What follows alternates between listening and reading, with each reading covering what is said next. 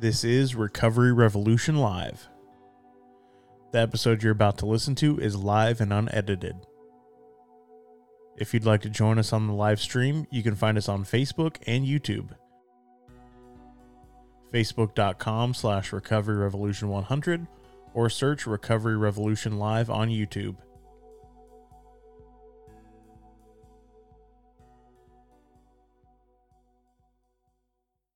I hit the wrong video, and this is Oh. live. Gotta love ah, it. Oh, you're a human.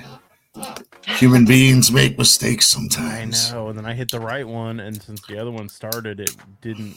I thought it would just play the right one, and it didn't. So that was very not smooth. But fortunately, not a whole lot of people have jumped on yet, so I didn't make any mistakes. If you're just now joining us, this has been Wow. a perfect broadcast, and Yeah, I never make mistakes. amen, brother. yeah, right. Welcome everybody to Recovery Revolution Live. Live, live. Tonight's special guest, we have Carly Krishmar. Did I say that right? So close. Kritchmar. Kirch, Kirchmar. Kritchmar. It's like Richmar with a K. Critch, Critch, Critchmar. Yeah. Got it. I'll never forget. I- Never. that's, that's still not as bad as the other week when I asked the guy how to say his last name right before we started, and I wrote down how, like, phonetically how to say it, and then still got it wrong. I was like, ah, I remember that. terrible, terrible. It was silly. Hey, Welcome. Billy's joining us again. Welcome, Billy. Welcome, Carly. How's it going, Carly? Thanks for joining. it's joining going us. well. Yeah, I'm excited to to be talking to you guys. Absolutely. So, are you a person in recovery yourself? Um, for mental health, I would say, and then my my main, I was gonna say attachment, but I guess uh, association more so with addiction and substance use um, is my mom and my sister. Okay. Right on. Yeah. I mean, we're, we're all in recovery from something, right? I mean, always. I think so. Yeah, Anyone. most of us. We all got some stuff we need to work on. That's a fact. Yeah. Well, welcome. Thanks again for coming on. And we can't wait to hear about the work you do and maybe a little bit about you, your story. Where are you from? Yeah. I am originally from New Jersey. Yeah. Mm-hmm. Jersey girl. Yeah. Nice. Yeah. I, I don't I- hear the accent. Uh-uh. It's so funny. I have gotten that so much. And in where I lived in New Jersey and South Jersey, nobody had accents really. In North. Jersey, they have a little bit of an accent, but the show Jersey Shore like created an entire like misrepresentation of Jersey people because all of those people were from New York. They were visiting New Jersey. oh, wow. I Yeah. did not know that.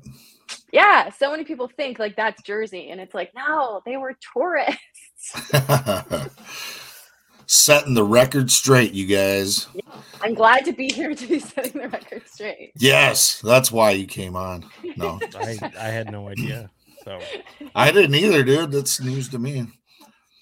I, I couldn't even consume that show. Like watching for 15 minutes of a dude getting ready and people throwing stuff at him and getting mad. I was like, was this is terrible. stupid. Yeah. My friends and I actually made like a couple like spoof episodes of it and like put it on YouTube. and you That's didn't send that as prep for the show. I could have had that queued up and ready. Man, what a missed opportunity. Mm. Oh, Tina, I'm so sorry to hear that.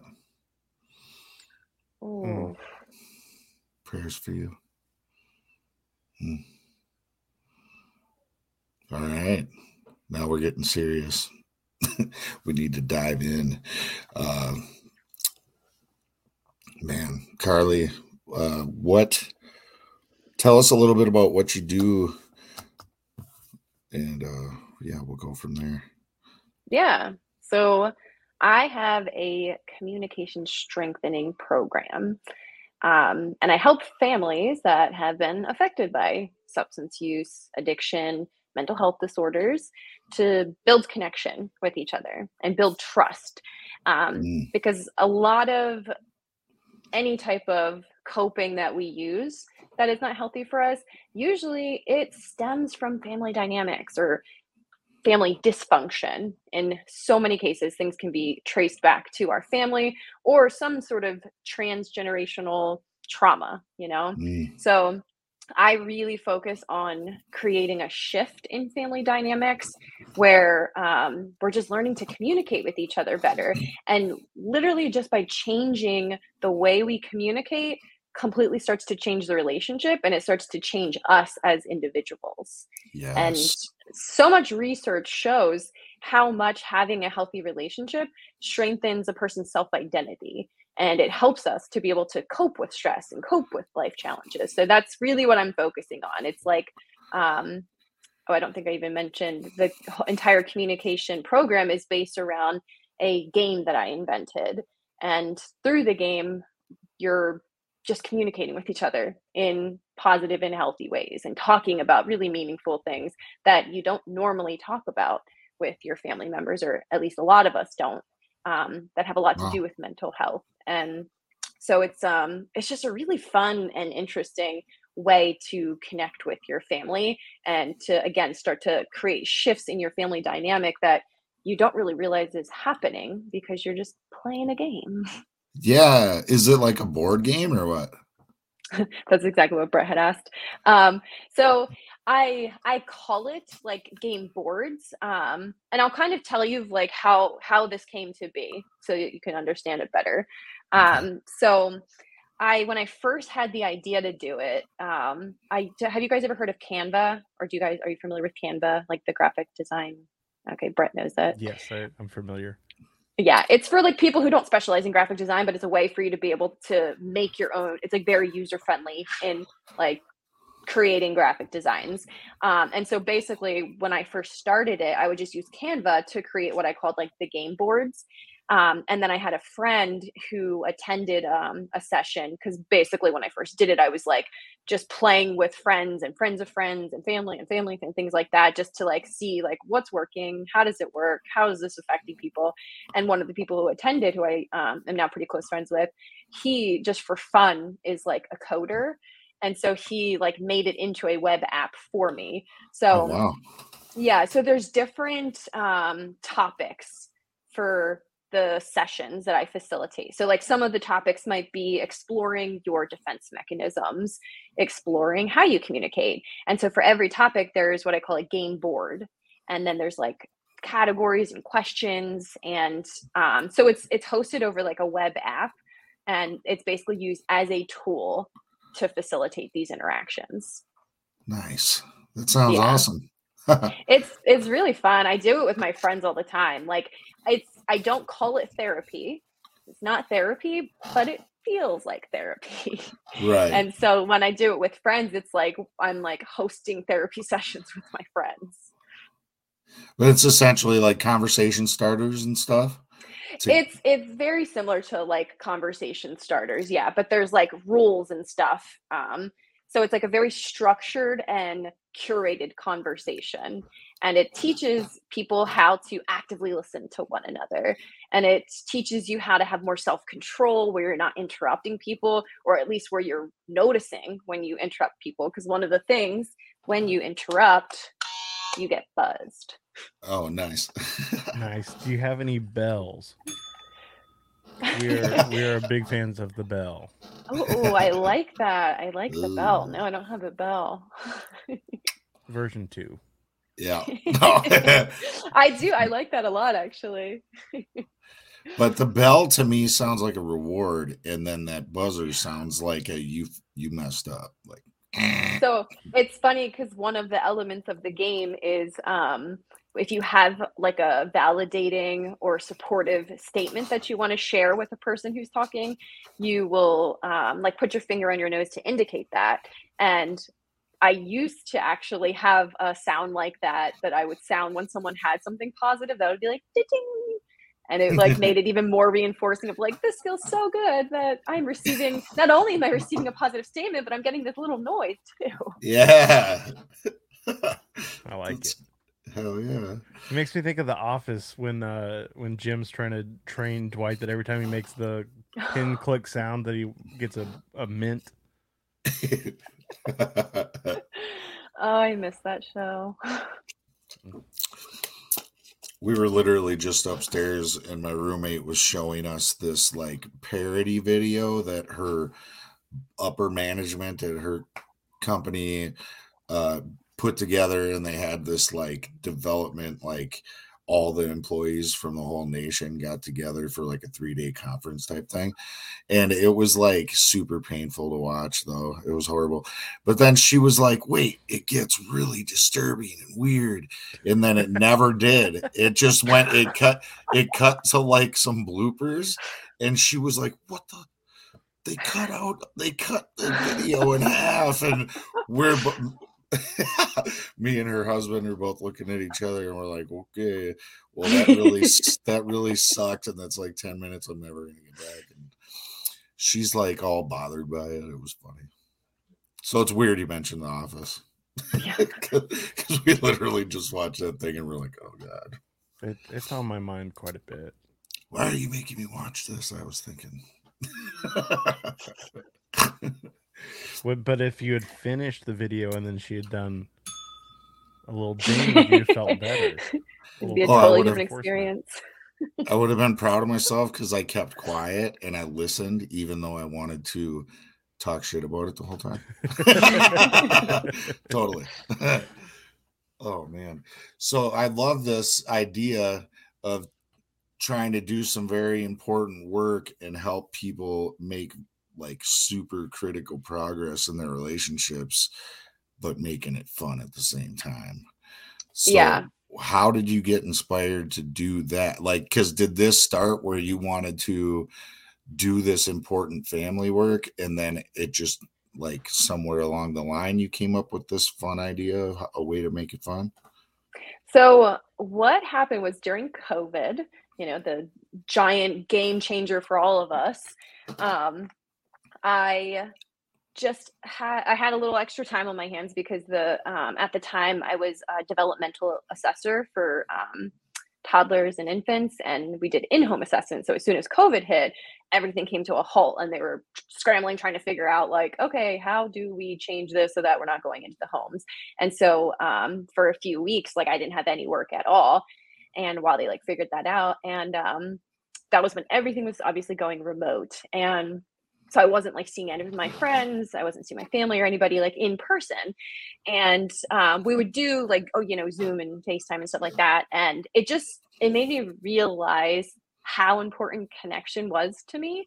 Mm-hmm. Um, and also at that time too, I um, had like during COVID, I had broken up with my boyfriend and um, of like four years, we were living together. And I decided, like, okay, since I'm now like not working in person, I'm gonna just take some time with myself. And um, so I, I went to Portland, Oregon, for a couple months, and just what just took me and my dog, and was like completely with myself, just doing like very, very serious like soul searching and self discovery. And um, through that, I realized uh, again, like how important connection is to me and how much I didn't feel connected to either people that were important to me or that I had people that were important to me that like didn't know each other and that there were like really important things I believed that we could connect on or that there were important conversations we could be having that we weren't having together.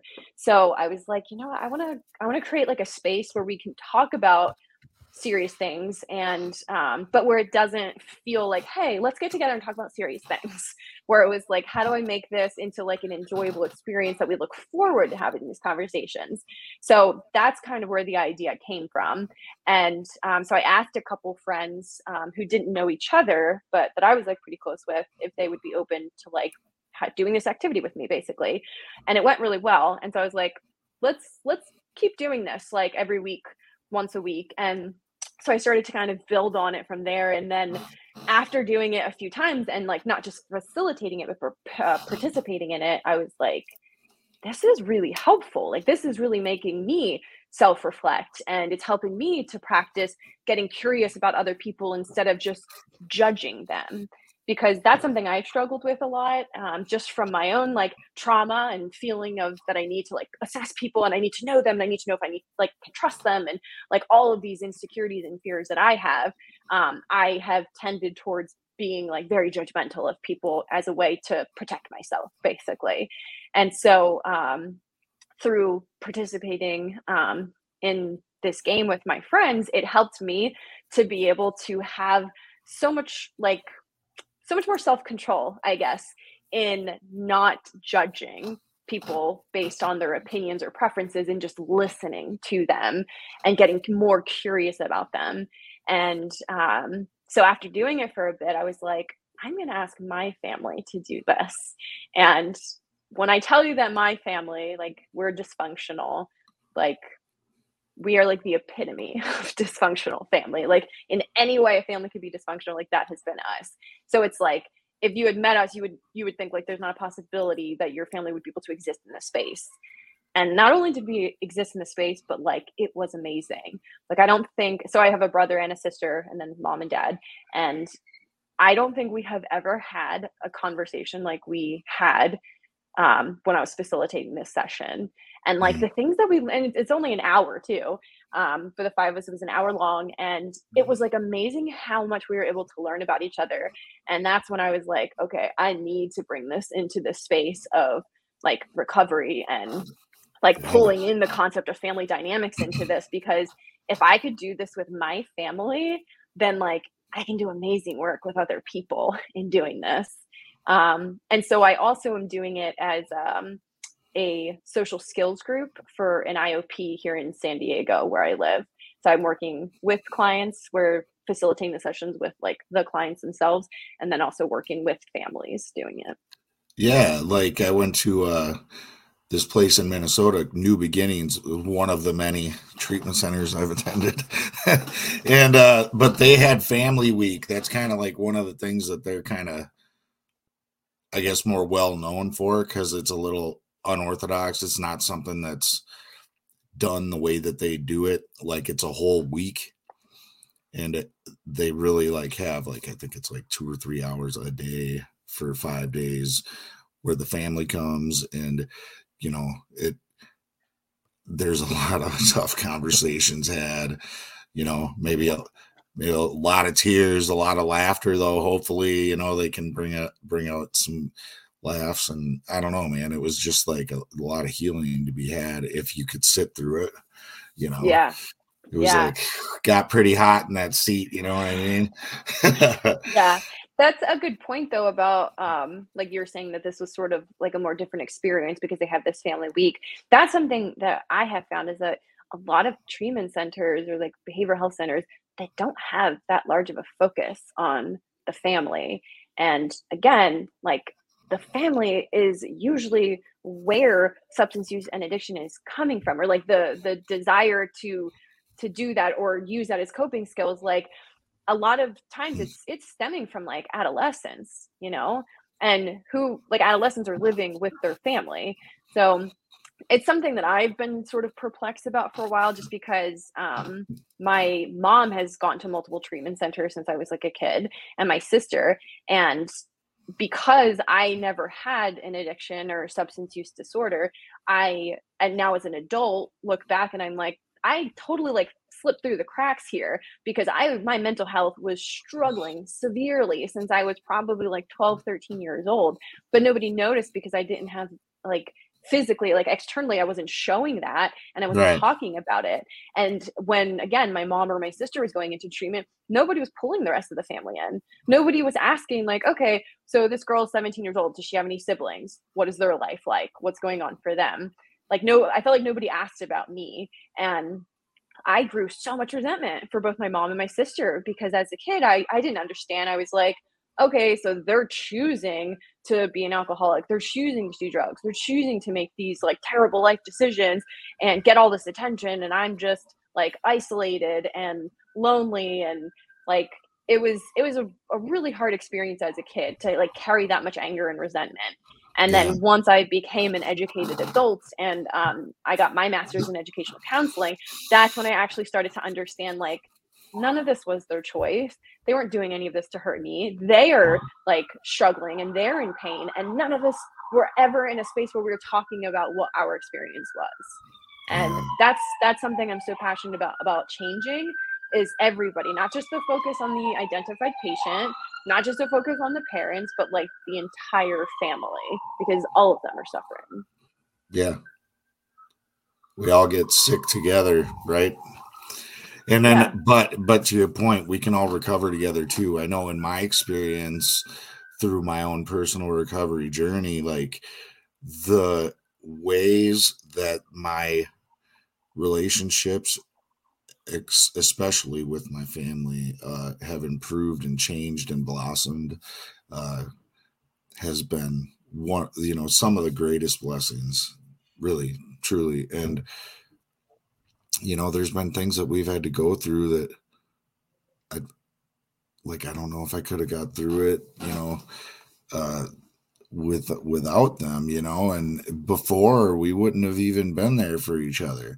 But then again i wouldn't have even had those i wouldn't have gone through those specific types of things either uh the way that i did either because i wouldn't have been present for life. So i don't know. I digress but you know what i mean it's just such a big deal like it really is with the family dynamics and how you you know we all have issues we can be civil and there still could be underlying things that need to be addressed, you know, between everybody. And it's good that we can find a way to do that in a in a safe space and it, you know, to to be able to incorporate like helping people learn those communication skills in it is key too because i mean that's like a whole nother class right like you can go to family therapy but you don't know how to communicate, right?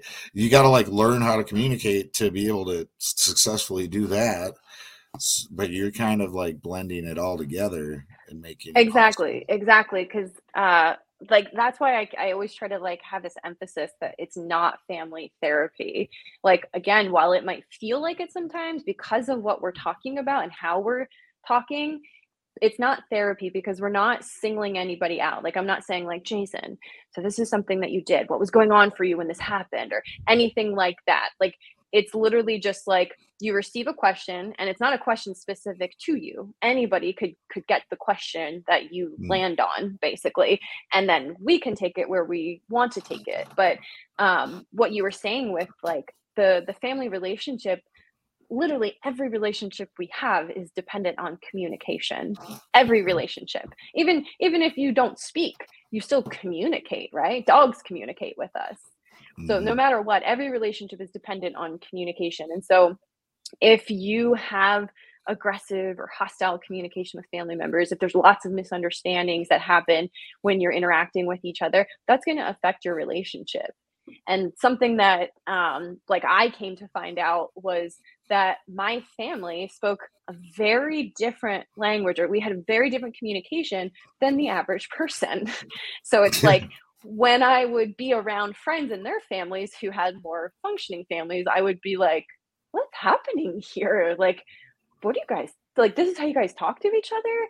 And then i would notice like when i would be more aggressive when i didn't even know i was being aggressive and someone would be like ah like would let me know and i'm like what are you talking about because like this is how me and my family communicate with each other it was totally normal. Like it was normal to all of us. So it's like a lot of families are like this where you literally have to change your communication style.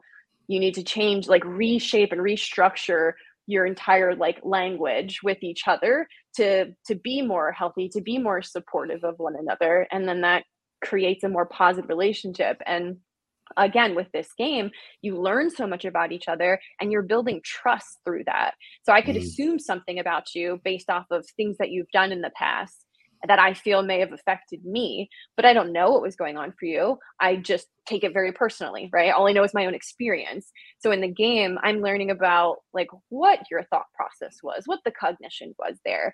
And because I'm learning about you, I feel like I have a better understanding of you and I trust you. My my trust in you is starting to strengthen because I have a better like idea of what to expect or how you've thought in the past. Does that make sense?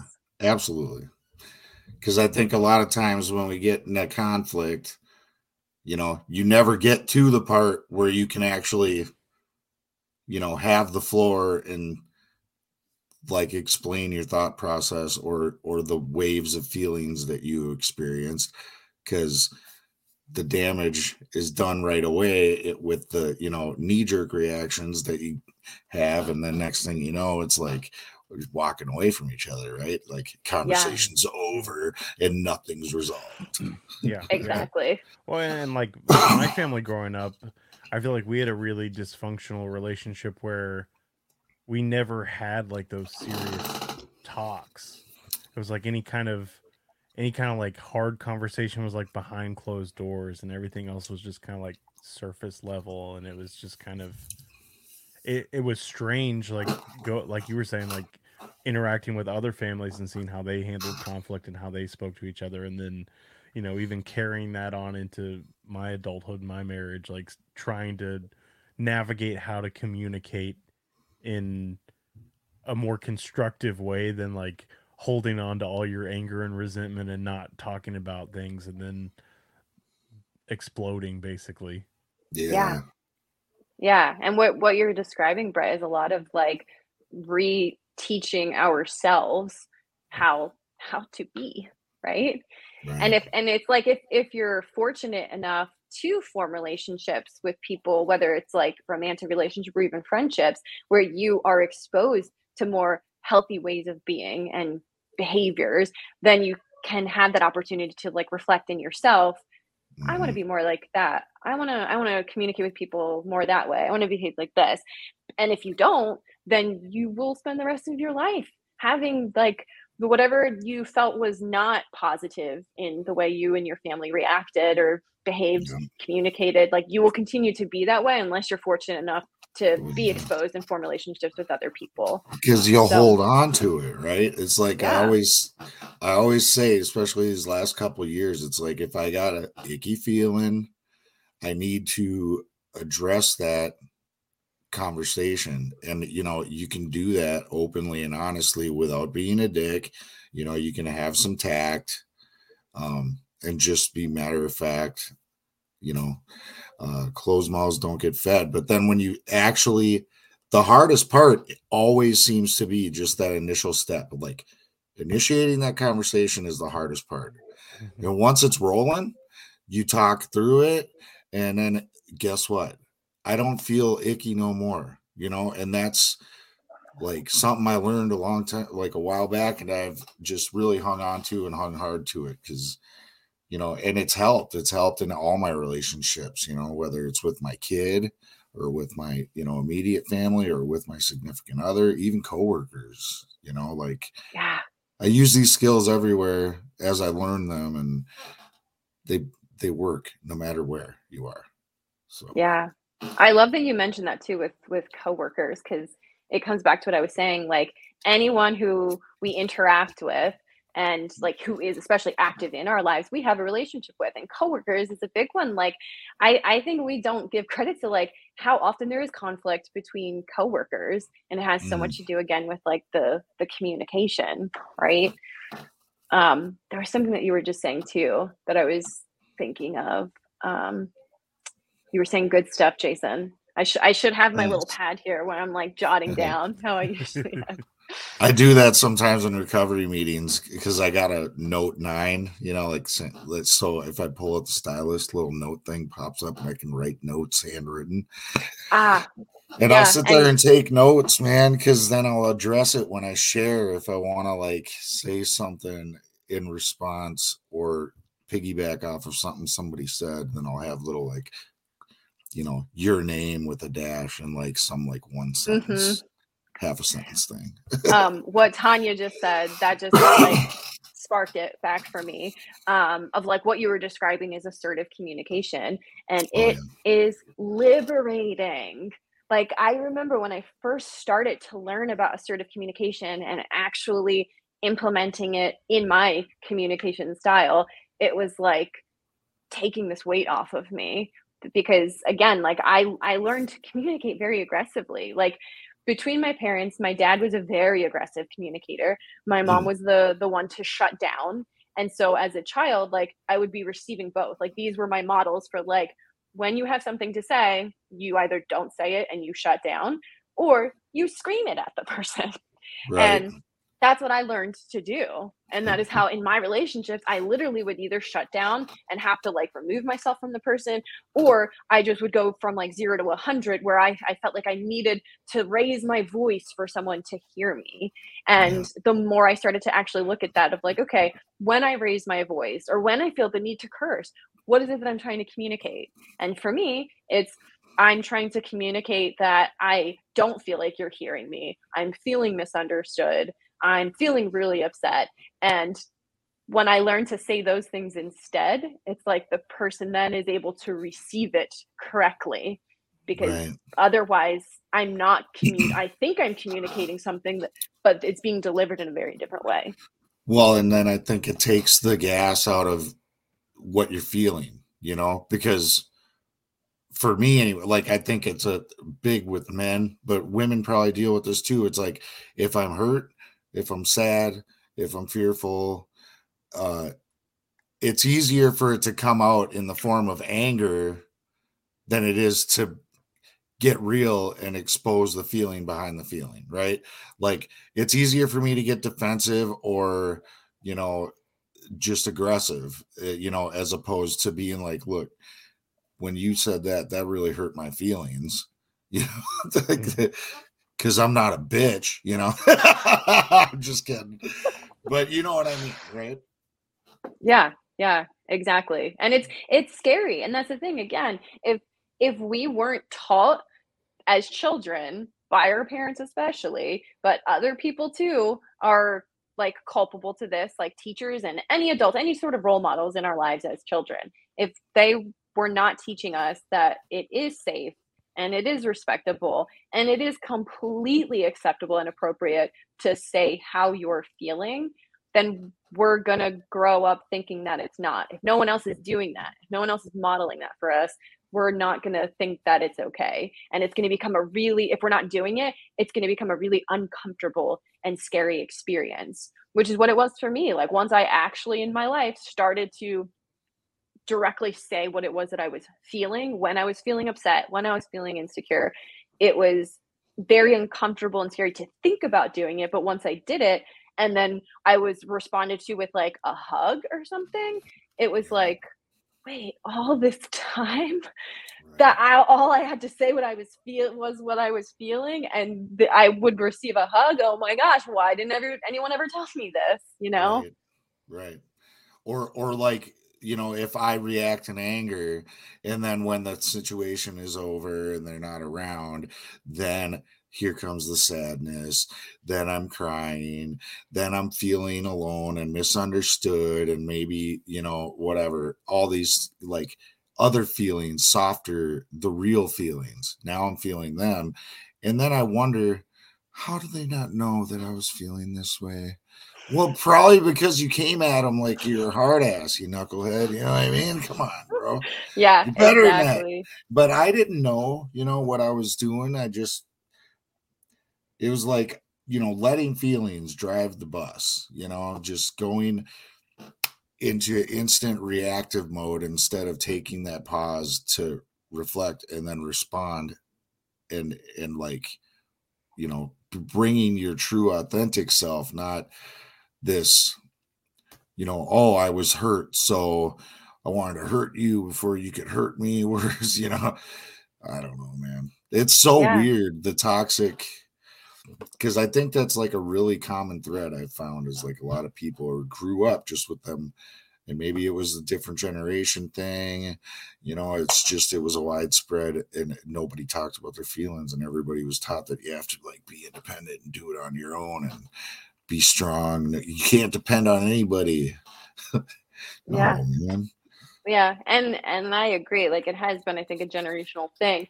And if anything, like we are currently in in a phase of society where it is becoming so much more encouraged to talk Yeah. about feelings like so much more like there's so many like things for parents now that are encouraging them to encourage their child to use the words to communicate their feelings or to provide them the words of like you're feeling really upset now and i will say too um, having worked in behavior intervention with kids with autism that was something that I started to change a lot as a person because when I was working with them, I would have to help them or support them by when they were upset, like giving them the words to say. And then, like, again, reflecting that back to myself of like, no one really ever said that to me. No one ever gave me the words to say, like, Carly, you're really frustrated right now. Like, go ahead, say you're frustrated, you know? Mm. That's, that's, uh, that sounds like a hard job.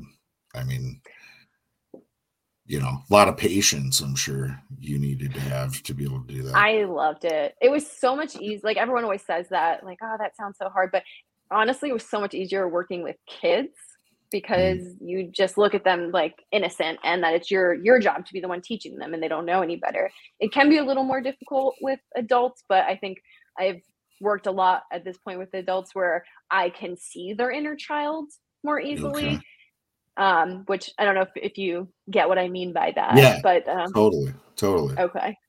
Um, so yeah, and that's that's something that has actually helped me a lot. That I really try to bring into discussions with um, like clients and stuff during sessions is the concept of of the inner child because for me that has been really helpful in mm. um, my relationship with myself and also relationships with other people or again like when when judgment does come up and when i feel like i'm taking something offensive or that the way a person is behaving that i take it personally i'll think like there's an inner child inside of them. And if they're being mean or aggressive or rude to me somewhere in them like their inner child is suffering. And mm-hmm. there's the, a whole life behind this person that has nothing to do with me. And it helps me to not not take it as personally. Yeah absolutely. You know i gotta i gotta say you know like i probably is a different approach but i i did some shadow work uh when i was in my first couple of years of recovery and one of the exercises that we did or that i was like kind of given as homework was to like uh you know spend time meditating and like getting in touch with my inner child, like to find it and then to like sit with it and just be with it. And then to name it. And like I named mine JJ because that's what people called me when I was a kid. And mm. uh, you know, like to let that child know that like it's not their fault or there was some stuff like that, but it was tremendously healing for me. And I have felt like ever since that I did those exercises and really it it changed the game for me like because I think there was a lot of things that were kind of weighing me down that I wasn't really aware of because it was so compartmentalized in me uh, and locked away for you know 30 plus years right so yeah i think that you're onto something with that that whole inner child thing is like huge. I was going to ask you how how do you feel and if you could tell us a little bit about how your you know methodologies with this with this game and the you know teaching the communication skills and all that you said you've been doing it in the clinical setting with clients and their families. So how has that how effective has that been? Could you talk a little bit about that? Yeah yeah. Um, so yeah, it's two very different experiences too of facilitating sessions with clients um, in the IOP and then doing it with families. Obviously, it's a very different experience because um, with the clients in the um, IOP, it's more of teaching them how to connect with each other and how to have more meaningful connecting conversations with people and it's also giving them exposure to like again what what is okay to be talking about. Um, and it's really amazing too, because I'll have um, clients that are like newer to the group and they're like more like reserved and quiet and like brief in their answers or responses to things. And then once they're seeing other clients who have participated in um, this group for you know a few weeks or whatever um, they tend to open up a lot more um, which is something too that i'll see with the families um, where like a family member who tends to be more reserved in their responses or a little more guarded um, that the more that they're seeing their other family members expand upon their answers or be more elaborate in their answers, then they start to feel safer to be like, oh, I guess I, I can take up more space. Um, because that was a huge concept too or component of the development of the game um, was the the thought of how much space we take up in a conversation or in interactions and that could mean taking up a lot of space, or we might be a person who doesn't take up much space. And if we're a person who doesn't take up much space, why is that? Are we hiding something? Are we being more discreet about our feelings and experiences for a certain reason? Or do we just are we more of an observer that we don't feel like we need like have much to add, right? Um, so mm. in the space, that's when the you're you're given the space to actually think about those things and be more um, because there's a, a maximum amount of time that you have to answer a question during the game.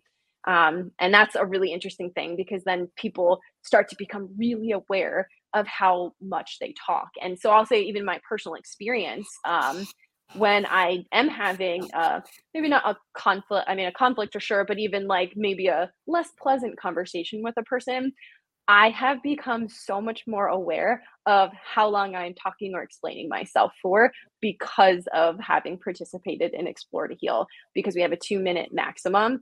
And the reason for that is because if you're talking to somebody and you're like in an argument or something and i'm i'm explaining to you like what my experience was you're you're going to max out after at least like 2 minutes. It's going to be difficult for you to continue to receive my experience especially when you've had your own experience. So family members become so much more aware of um, not just like going on and on about mm-hmm. what it is that their perception or interpretation of something was. Um, i realized i got a little off track. That wasn't really your original question. No that's cool. We like squirrel we we get squirreled out all the time.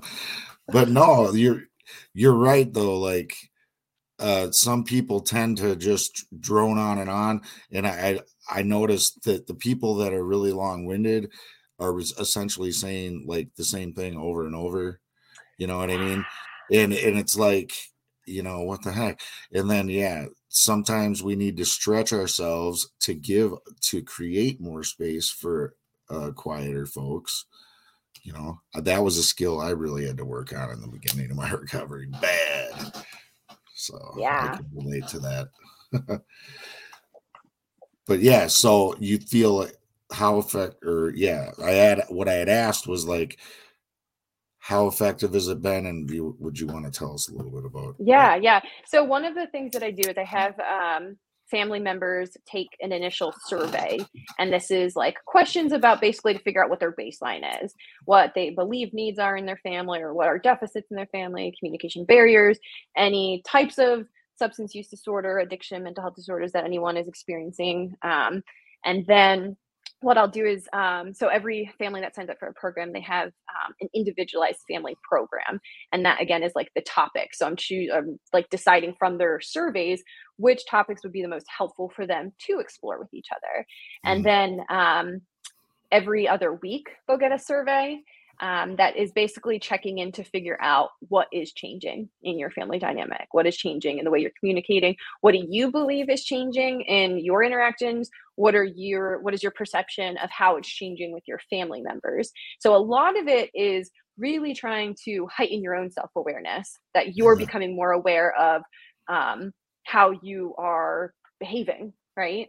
um, whether or not you're noticing yourself refrain from interrupting somebody, whether or not you're noticing your family members interrupting you less, whether you're noticing yourself feel more comfortable asking questions or trying to support someone by asking them a question or feeling more comfortable expressing yourself. So, like, those are the changes um, that we're really looking to see is having so much to do with the communication. So coming back to also how I don't call it therapy because right. what we're doing is working on communication.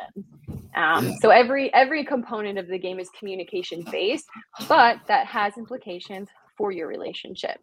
So um, like none of the questions directly like do you feel like you trust your family more, but it's it's just getting to the the heart of it of whether or not you feel like trust is being built if by having these conversations with your family members if you feel more connected to them um, if you're feeling safer, if you're more so starting to initiate these conversations, if you're finding your family members are starting to initiate these conversations.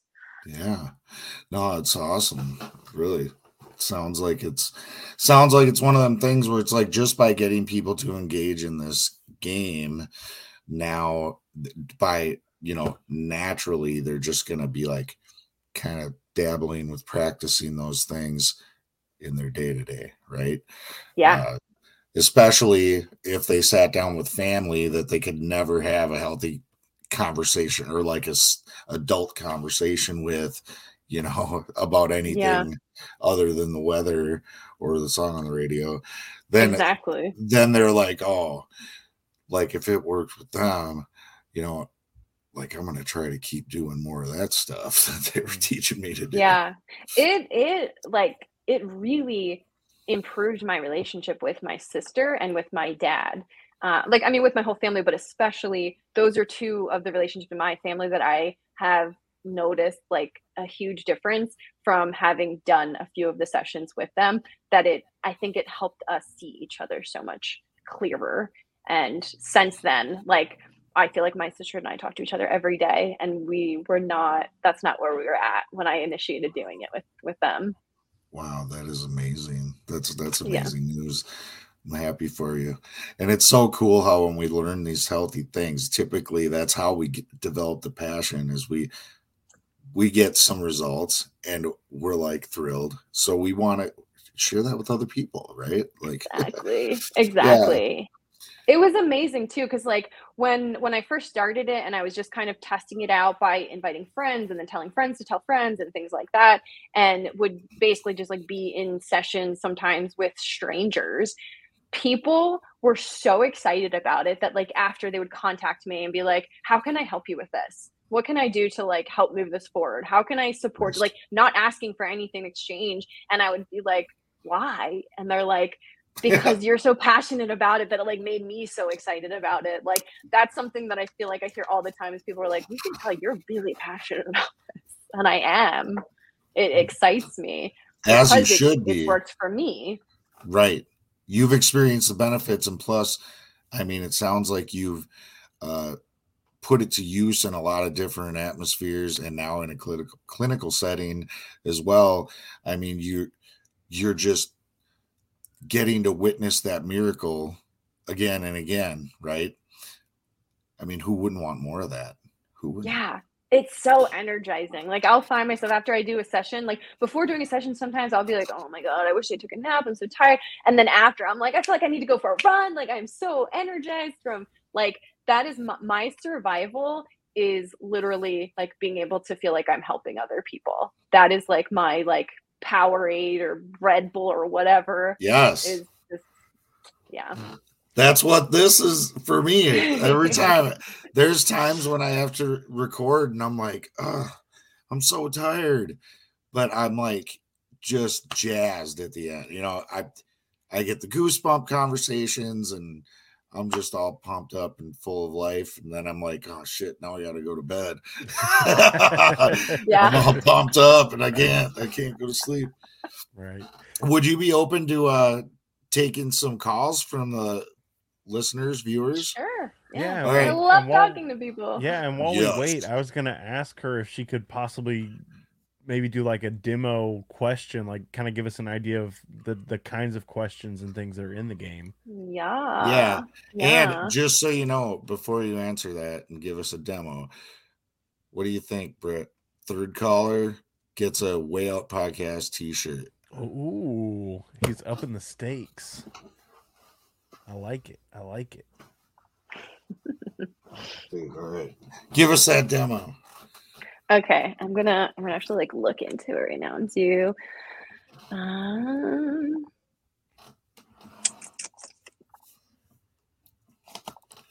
Actually, I'll t- I'll do one from uh, my session earlier today. What? Ooh, that's a cool shirt. This is the Whale Podcast, and then on the back we cover out loud. Charlie Jason, the Whale podcast. Very cool. And this thing's comfy. It's comfy. I don't. I was no slouch when I got, got these shirts. Okay, uh, Brett, this this question's going to be for you. You ready? Ooh, in the hot seat. All right, and and I'm going to get. I'm also going to get your your two minute timer ready. Ooh. You, you have your maximum of two minutes. Okay. Okay. Okay, Brett, how do you know when you have made a good decision? How do I know when I've made a good decision? That's a good question. That is a good question. Um, and I'm on the spot. My time's probably already going. No, oh, sorry.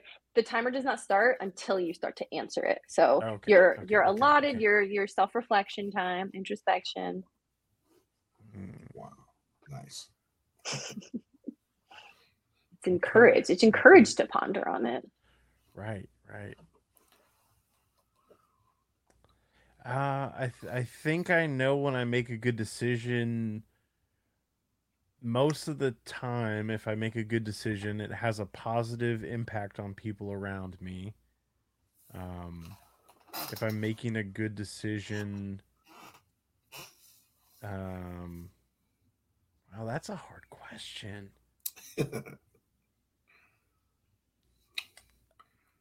I, I don't know that necessarily just because I don't I don't think it's all based on the outcome either of what happens on that decision whether it's a a good decision or not because I know in my experience sometimes things that I label for myself as as good might not necessarily be good or bad um and that's something that I've learned in recovery is just not to try trying not to put the good and bad labels on things. Um, but how do I know when I've made a good decision? I guess I guess my answer is is if it has a, a positive impact on people around me, if I'm not harming people around me. Um, yeah, I guess that's my answer.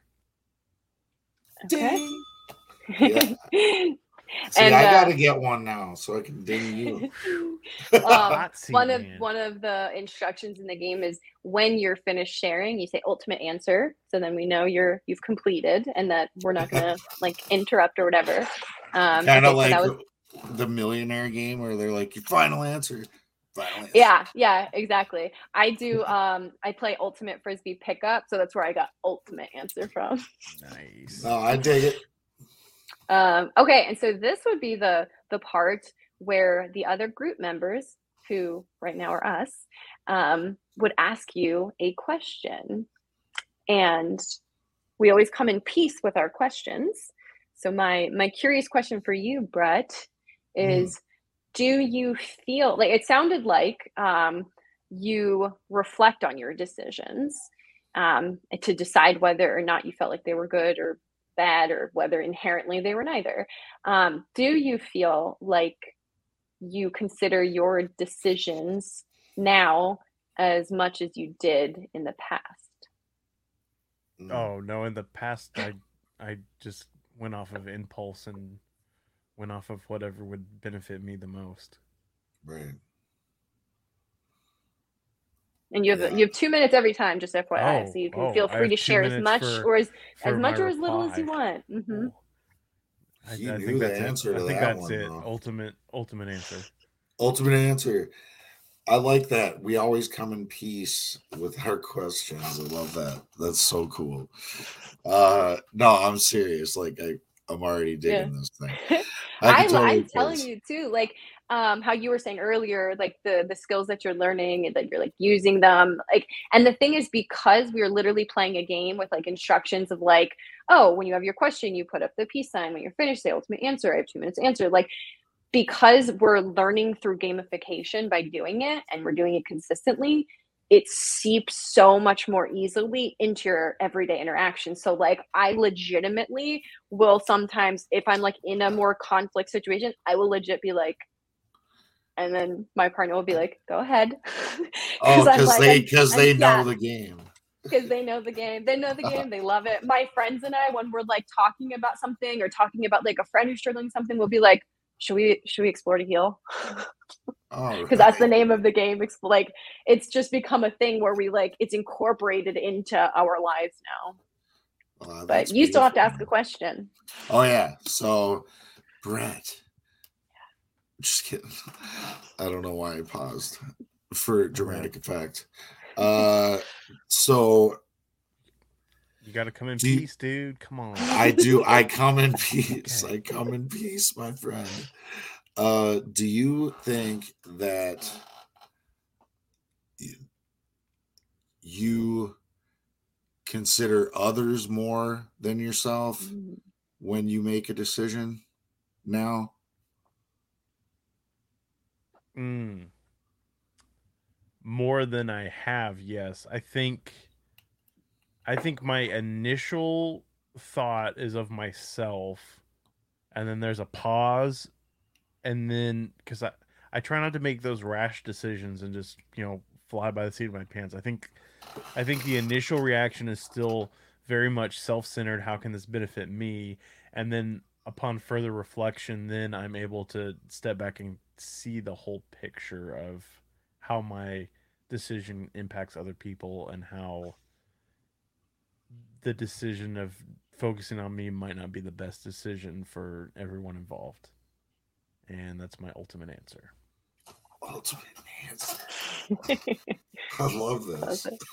okay and then this is i i have a supportive uh, or kind statement to share um brett i love how much you consider the impact your decisions have on other people because that's not something that comes as easily to other people and how you said that um like sometimes you'll try to have less focus on yourself and really think about how will this affect like people that i care about um because that's that's not something that comes naturally to everyone to think about. So I really love how how much you emphasize that. Yes. That's fun. what a cool game. I love it. So, anybody out there calling in or what? Do anybody nothing, got it? Nothing yet. The phone line has not made a peep, but this is Oh, only the second week we've done this, so it's still kind of a new thing. People But- gotta Uh, have questions that we haven't thought of, and that's one thing I love about uh the idea of doing the call-ins is just like the more you know voices that we you can get in a conversation, the broader like the scope of it. You know, like I can you just can learn a lot more from different perspectives entering in. Also, I want to throw out there that this is a live show. So last week after the show ended, I think some people were rewatching after it was over, and I got quite a few calls. Oh, you So did? We only we only take calls during the live broadcast. If you call after the show's over, this is just a Google Voice number I have set up, and I put it back on Do Not Disturb when we're not using it. So if you call in after, you're gonna get a generic voicemail. So just throwing that out there. That's hilarious. um, what you were So- just saying there, Jason, about like the the questions from like callers and getting like things even thought of. That's one of the like magical parts of this game too. Is like when I ask my question, I'm just seeing through my personal window, right? When you mm. ask your question, I'm able to not just see Brett's answer and a window into his mind, I'm able to see a window into your mind and where your mind goes in receiving that information. So like it's like so many different windows are opening that you're getting to know a person through the questions they ask, through what support they might give, and through how they respond to questions. Absolutely. Yeah. Yeah, I'm really excited about it. I love it. Yeah, I'm I'm like proud of you for uh coming up with such a unique idea and Mm, I'm really yeah, you're welcome. And I'm glad to hear that it's working good, you know, and I get I'm super glad that Brett asked the question if you would model it for us a little bit because then you can see that playful aspect of it coming out of you, you know, as you're telling us and showing us how that works. Uh, you know, the little hand gestures and stuff. I mean, it's cute, it's fun, it's playful, and it and it does it it takes the edge off, you know, the Mhm. edge off of the Exactly. the weight of it all, you know, Exactly. Serious content that you're unpacking. And the Yeah. open-ended, open-ended questions. I mean, look at how hard you made Brett think.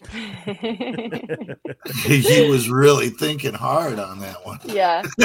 yeah and there is so much like one of um the like after interviews i had done with a client he was describing it like an emotional roller coaster in the sense that like one minute you're laughing the me- next minute like you might feel like crying because of like the information you're hearing or receiving but like it's constantly fluctuating just because like we might be talking about something really serious and then you like see someone put the peace sign up or their nose or when um so when you um see the Mhm. board game and there's different categories and you're picking the question or picking the category and you get your question when you say the category you have to either sing it or say it in a theatrical voice so that's another thing that sort of like breaks up the seriousness for that moment because someone's like singing the words of this category and then you are like okay this isn't this isn't super serious No, that's awesome. I like and it. and don't think you're getting out of your question, Jason, by by asking other questions. oh jason you want you want a question i'll give you one All right, Ready? let's do it. okay jason how do you speak to yourself about mistakes you've made honestly um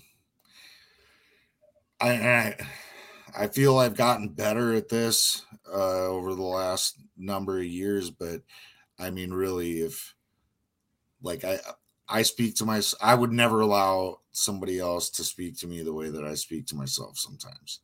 You know i still do tend to on occasion uh you know berate myself you know curse myself out or you know what i mean? And uh it, it's not as frequent. You know it used to be a thing that i would do a lot more and now at least when i do do it uh on the rare occasion that i do it i will literally cringe at myself for saying you know speaking to myself that way and i've and i find that i will like stop and then i will like verbally say something to the effect of the opposite. So like it's a technique I learned in therapy. It's like thought stopping and then like revert or reversing the speech or something like that. So like cuz your self-talk is huge and when you carry that type of attitude or you know language towards yourself it's like a self it can become like a self-fulfilling prophecy you know what i mean so like if i'm calling myself stupid or a fucking idiot or whatever the case may be it's definitely uh gonna perpetuate itself you know or i'm gonna continue that belief will strengthen if i continue to do that. So it's very important even if you do struggle with it and even if you feel silly to say i'm not stupid. Don't say that. Why did i say that? I shouldn't say that. I'm not stupid. You know like and that might feel silly and it will if you make a bad habit of doing that. Uh, but yeah i don't know. I, it's just something that i gotta try to do. Okay. Ultimate answer. alternate answer. Uh, well, for, first of all, actually, I really, really loved your answer, and I loved how reflective you were on that, and how honest you were in your answer. wait did you Um, did you did you just pause on the coming in peace to give the supportive statement is that what that is Yeah. okay i just gotta make yeah, sure I came in. I came in with both. You're really good at direction. right on okay okay, and my curious question is: is is there a person that either you know or that you like know of that you think of as like a really kind or good person that you can like so say say your person is like Morgan Freeman could you channel your inner Morgan Freeman to intervene when you're being mean to yourself Wow, that's. Hmm.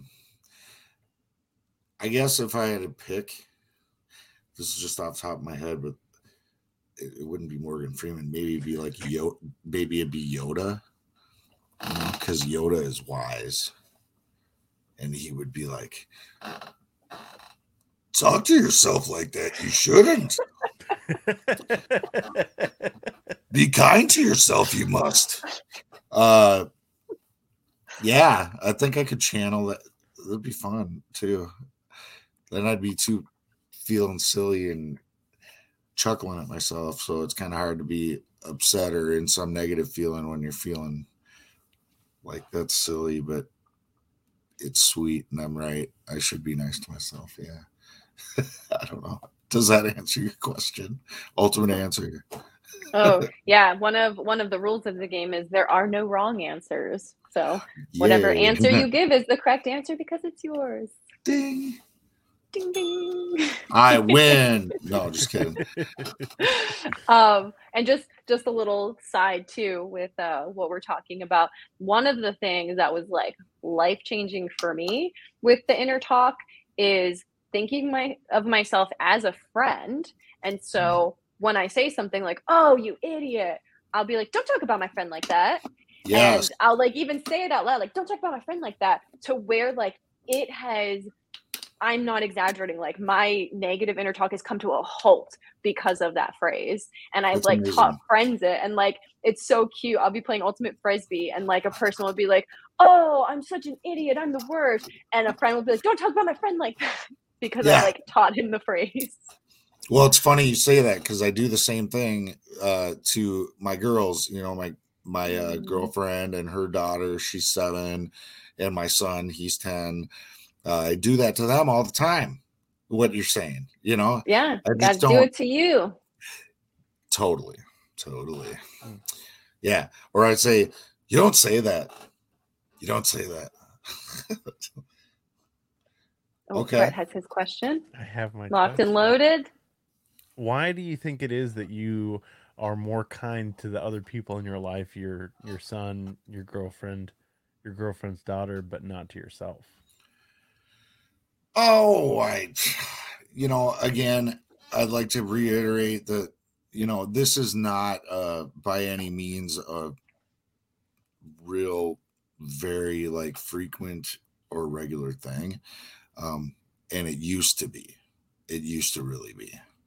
Uh, you know, in the last seven, seven and a half years, I've done a tremendous amount of work, put forth a lot of effort uh, into different modalities of therapy and learning different ways to meditate and journaling and and uh, group you know recovery meetings support groups all these different things i took anger management and parenting classes and you know i've read i've read a ton of really good uh helpful literature so i don't, I don't know you know i mean i think like i said at the beginning of the whole thing that it's really improved a lot.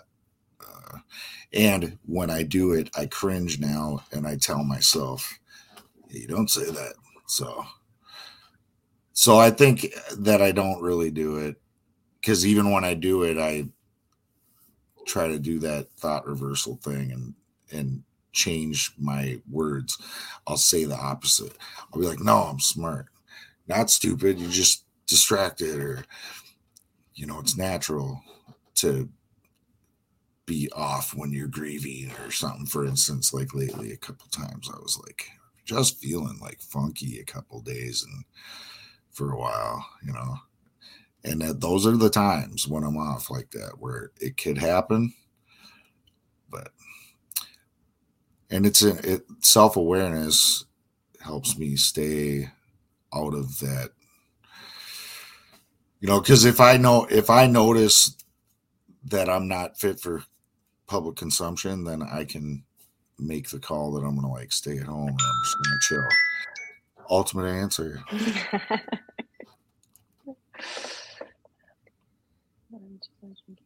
defense mode. Every time my phone call, she gets mad. It feels like I'm attacking her. Mm. Yeah, yeah. That's I think one of the the most common problems or barriers in the communication is when someone feels defensive, and um, I I don't know what your tone is when you're saying this, but it just made me think of something that you were just saying of like um, when you're like saying something to yourself and uh, just like becoming more aware of it. One of the things that was really important um, for me was noticing the tone of how I ask a question. Like, so with, um, and I'll, I would like to get back to that question, Tanya, but this is something I did want to say too. Um, of like, if we did something and then we regret that decision or something, and we're like, why did I do that? Just changing the tone from why did I do that to why did I do that? Where you're getting curious about it instead of like blaming yourself or getting you know down on yourself about it just Right. curiously asking yourself why did i do that and then it feels safer to actually like examine that of like well i Mm. guess this was what was happening for me i was feeling like, like this when it happened and um, kind of like what you were saying you know like the state of mind that we're in how regulated we are in, in a moment um, like that's what causes impulsivity right? When when we're not feeling as regulated when we're not haven't had like a healthy meal or if we haven't had enough sleep like there's so many factors that can contribute to our decision making right? So just literally being more curious about ourselves and noticing our tone of voice like uh, when we say why if you're like why did you do this? versus Mm. Why did you do that? Um, because even asking questions by literally starting off with the word why can already create defense for people. So being careful with how we use the word why i think is important to remember. Um, but coming back to what you were just saying tanya that is really really tough. Um, yeah. Oh thank you for bringing bringing that back up with your mother who's always drinking and always on the defense mode. Well one thing i would definitely recommend is not attempting to have conversations with her when she is drinking because it's not going to be productive. Um, and if what you're looking to do is connect with her and get a better understanding of her what's going on for her or explaining what's going on for you if she is not sober that is not going to come from that conversation.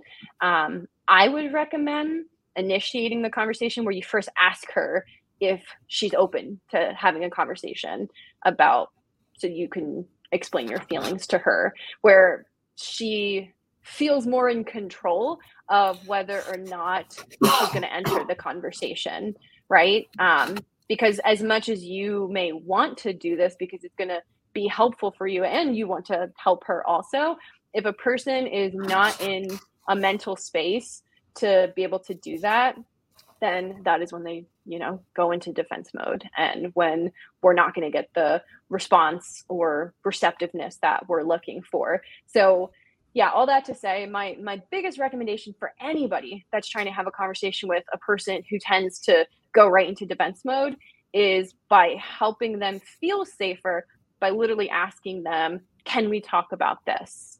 And letting them know that you you just want to understand them better or you just want them to understand you better. And trying your best to be to be calm when you're saying and being genuine in your words because um, there's so many reasons why your mom might be defensive. It could be because of experience that she has had with you. It could be experiences that she has had with her own family members that she holds on to in feeling like it's not safe to communicate. And if you're trying to tell her about your feelings um, especially if they're feelings that of how she has negatively affected you that could be really difficult for her to hear um, because she could feel very remorseful and regretful um, about it. So that's not an easy thing for for someone to just receive as much as she might want to because she loves you she's your mom right? Um, so yeah just creating trying your best to create safe spaces for for people to talk to you. Um, and that's and the the same goes for you too of if she's trying to ask you something um, letting her know that you need to feel safe to be able to answer questions ah. too so like extending that same respect to yourself i hope all that made sense Absolutely. That's so huge, so crucial. Wow. Good question, Tanya.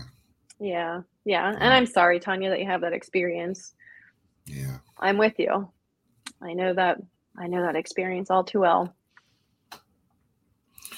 And that that's kind of what I was talking about earlier, you know. It's like I would I would be beating myself up later after you're gone because I reacted with the anger when really I was mad at myself or I felt bad, you know, but I didn't know how to say that. They came across different, you know, it came out sideways and then you leave and then then I feel sad. Yeah. that's what you're describing too is how you process right and that's something mm. that when we're not aware or we don't recognize how we all process information and experiences differently so someone who might process things like very quickly they might be a calmer person they might be able to uh, conduct themselves much more appropriately during conflict because they're processing everything so quickly for me, I'm I'm more so like you, Jason, where I take a little more process time and it's because I'm a highly sensitive person. So I'm like receiving so much. I'm like taking in people's body language. I'm taking in their tone. I'm taking in what they're saying. I'm taking in my past experiences with this person. Like there's so much that goes into my experience in an interaction with a person. So if it's like we're talking about something that's already kind of stressful for me, my my like processing speed just slows down because there's so much that I'm attempting to process.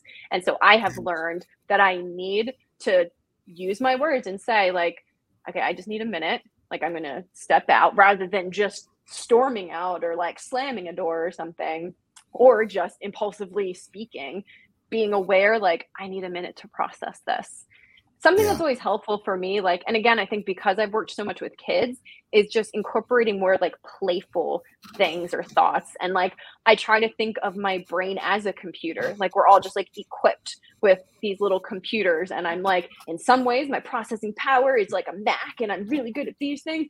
But in some ways i'm just like an old school apple or whatever that hmm. it's it's not the same as you and i need to remember that when i'm having these types of interactions.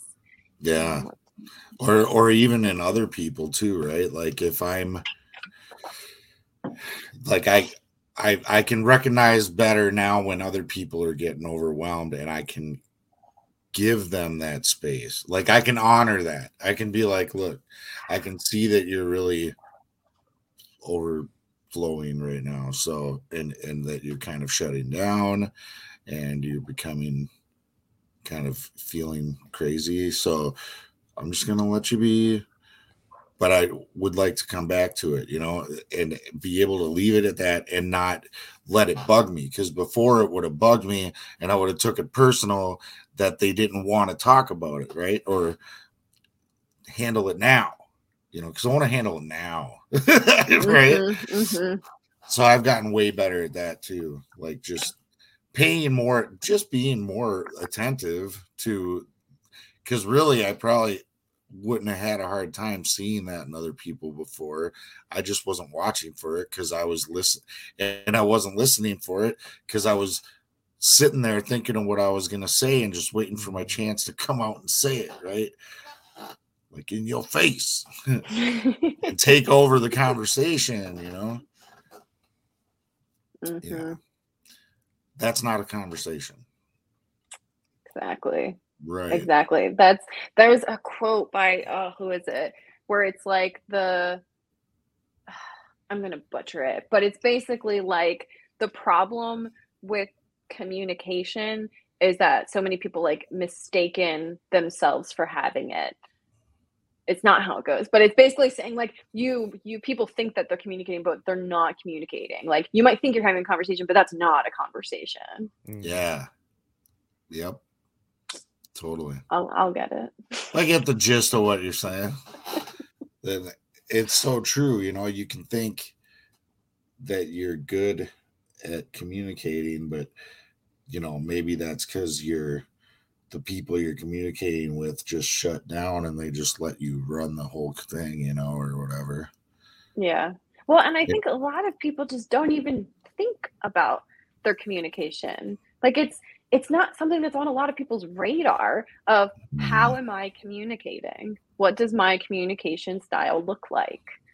You know, like we just we exist in conversations and interactions every single day, all right. day. And most people I don't think are actually thinking about like how am I delivering my messages? Like I I have uh, one friend in particular, it's funny, he'll tell me about like interactions, especially at work that he has that like it's clear to me he doesn't realize like how aggressive he comes off.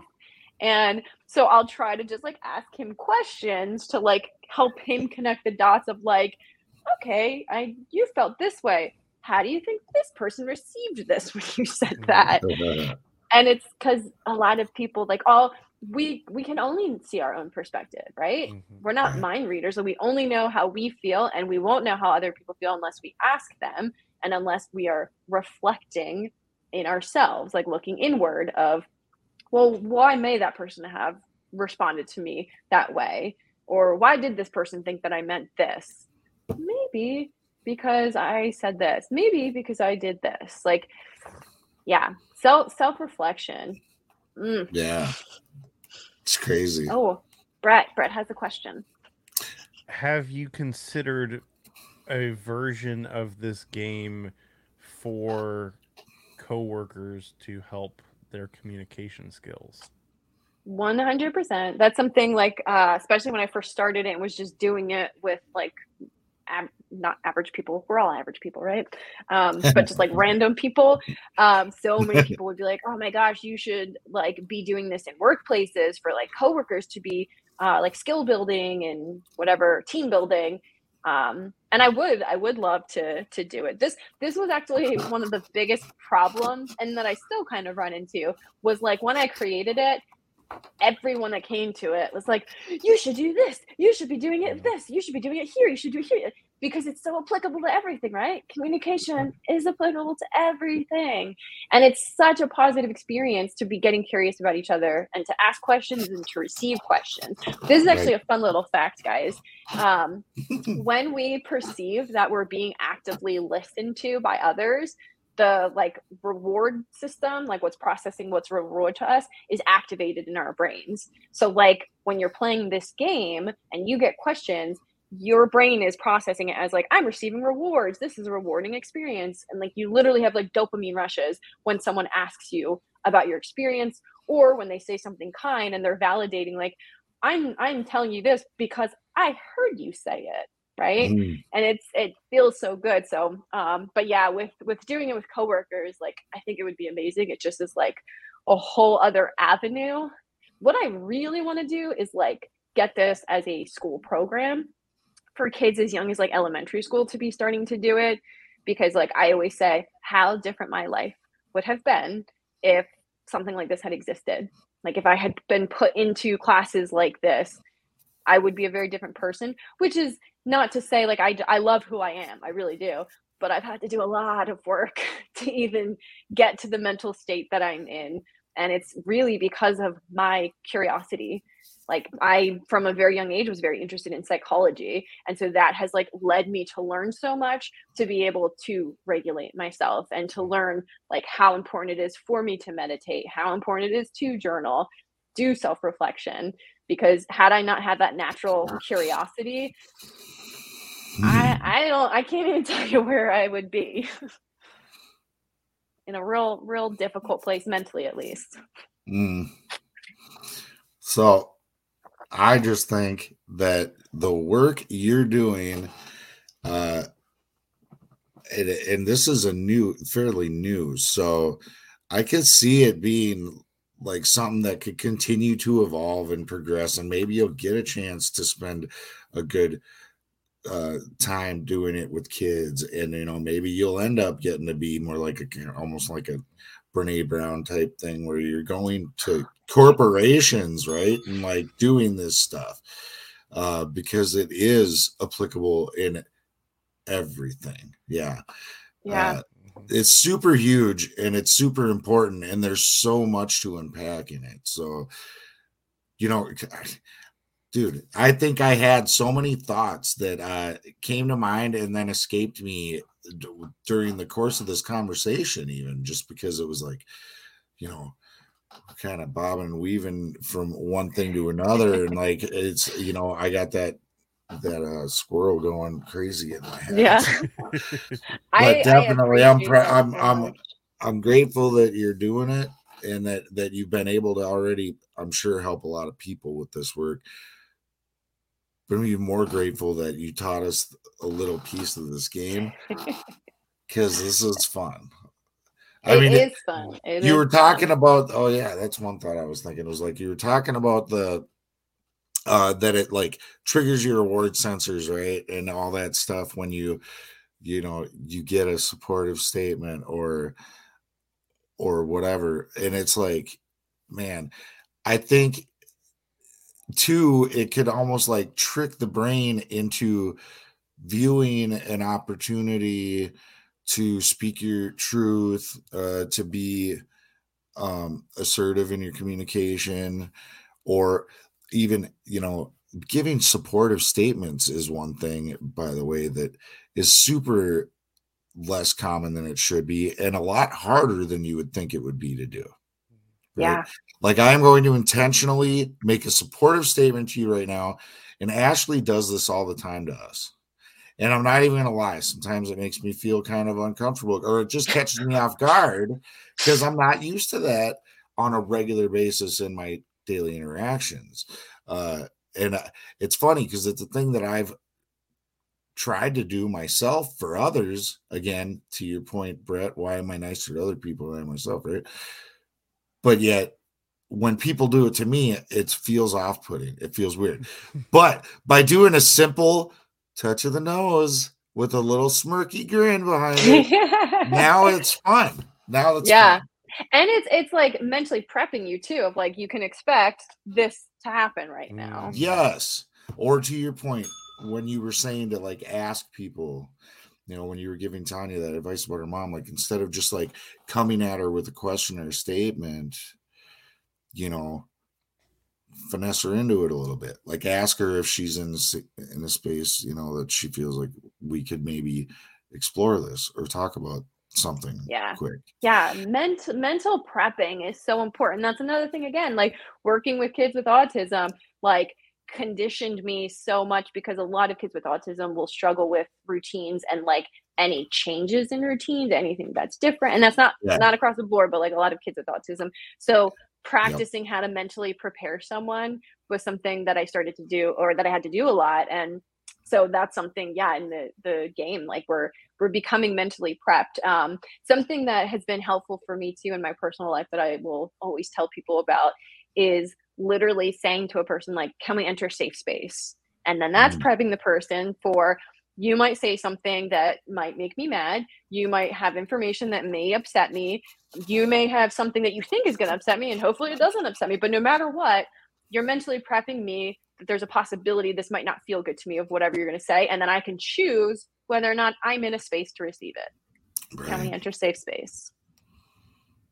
One thing i was thinking about earlier was the fact that like because it was it was occurring to me like why why do we stay stuck in these toxic like communication cycles you know and and like married to those things and i I think I figured it out as I pondered it. It's like because you know, I think on a self self-preservation level or something, maybe I tried to to avoid those kind of conversations or whatever, but then whenever so when you would have one that would in exchange that would become way too intense, uh it was so few and far between and it would usually end like you know, you feel devastated or like super like uh just drained after, right? So then it's like in the frustration level and it you I don't know about you, but I'd go back and forth between like maybe I'm frustrated at them, but then I'm like also like frustrated with myself. I'm like, I'm like, what the hell is wrong with me? You know, like blah blah blah.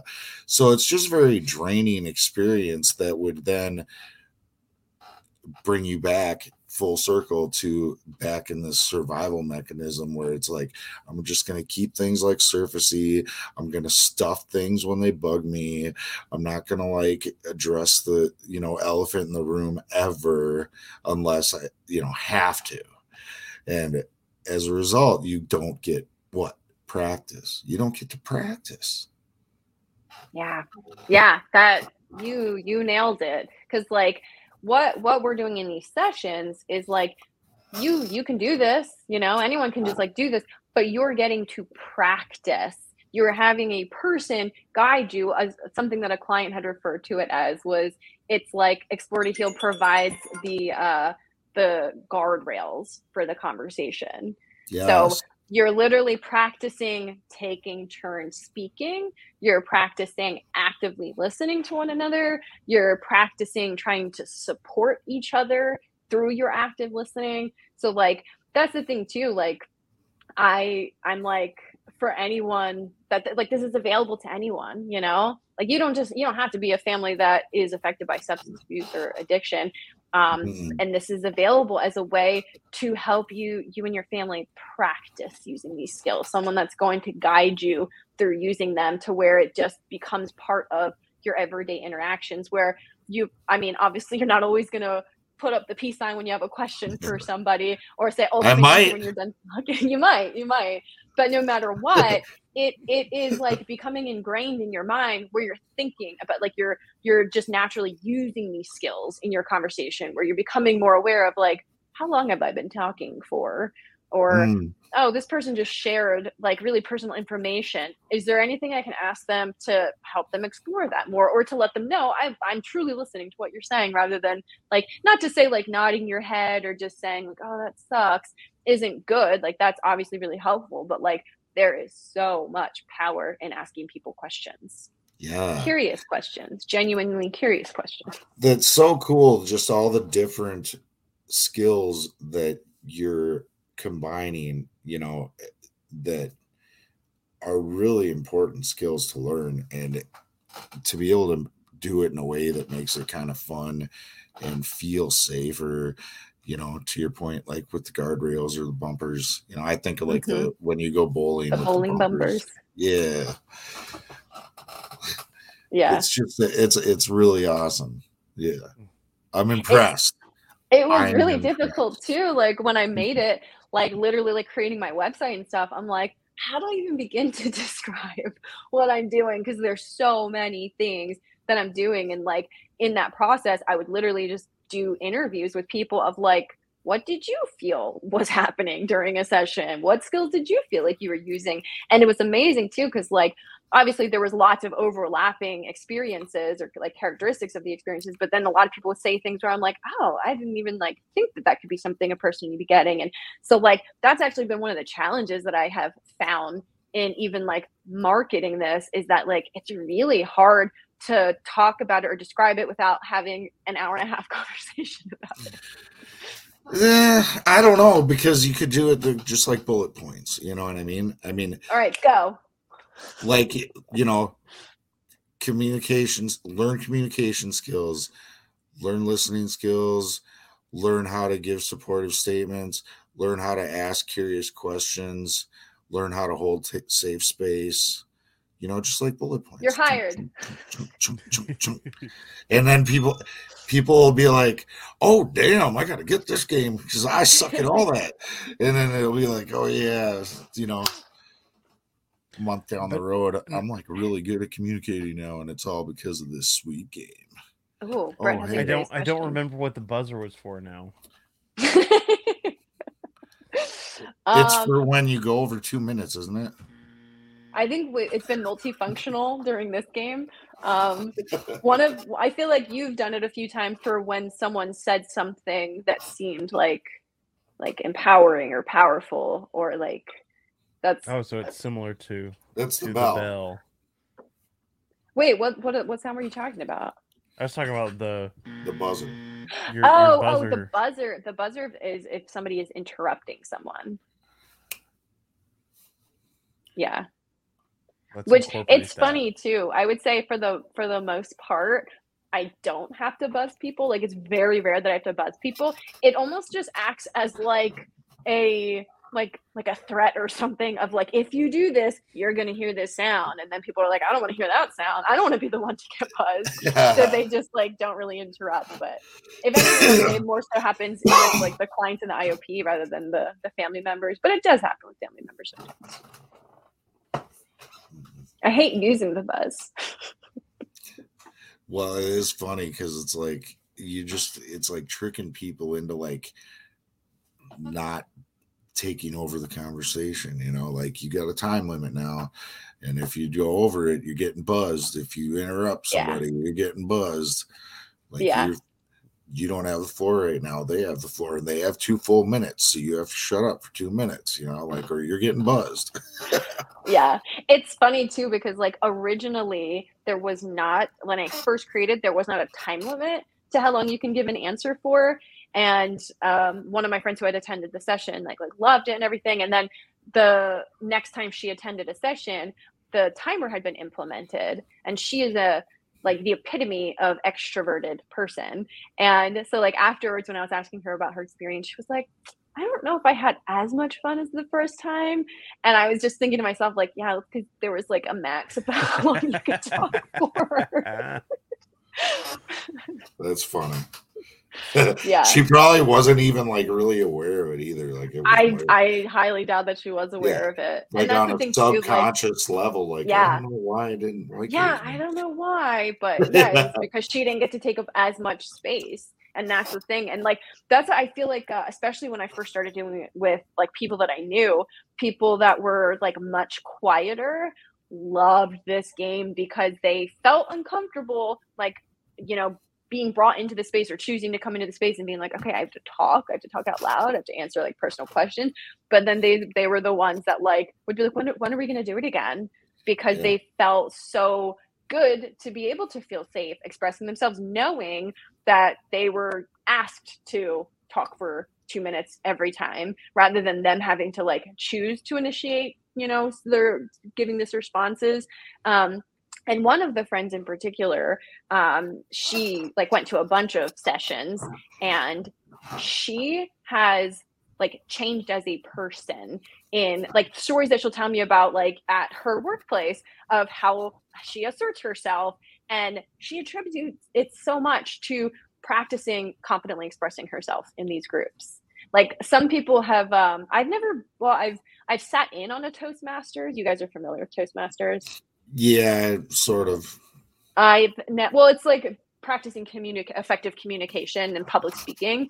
Um, And a couple people have that have gone to Toastmasters that have come to an Explore to Heal session have said it like reminded them of that, but only we're talking about really important things. not to say Toastmasters is like you're not talking about im- important things, but it's it's a very different thing, and it's much more I think for like uh, professionals that are trying to get better at public speaking um but it's it is it has been compared to that Yeah, I guess I thought the Toastmasters was like more of like your own like personal narrative, you know, or whatever. But I could be wrong. I have a couple friends that went through that and they loved it. But yeah i've heard really good things about it yeah, me too. I thought about doing it and I probably will do it one day. But now I want to check out one of your groups too. So you can uh, access these groups uh, and and like kind of join the community. Uh, So, you're building a community with this. Mm, kind of so that was originally one of the directions i was going in was where i was just facilitating like sessions throughout the week and i would um, just like post it on social media post it on eventbrite where you could literally just like sign up to like come to a group. I think it was like 20 bucks or something.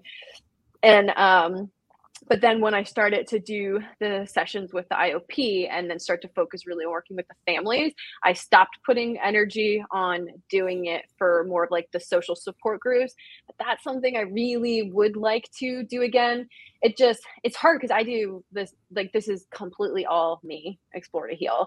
So like it's a lot it's it's a lot of like time and energy to do it as the social support groups but i really did love doing that it, like it was just a totally different experience to have a group of like five to six people a lot of times that had never even met each other and by the end of it they would be like i feel like you guys are my best friends i feel like i Yeah. to sit at like a campfire and talk to you guys Hell yeah! it was a really we should stay in especially with the- touch. Yeah. yeah yeah totally um so right now it's it's not like that um i i feel like there's not a possibility i won't come back to that um but right now it's um you can sign up for an eight week program where you're having eight sessions once a week or yeah in for Something like over the course of eight weeks you'll have one session That's awesome.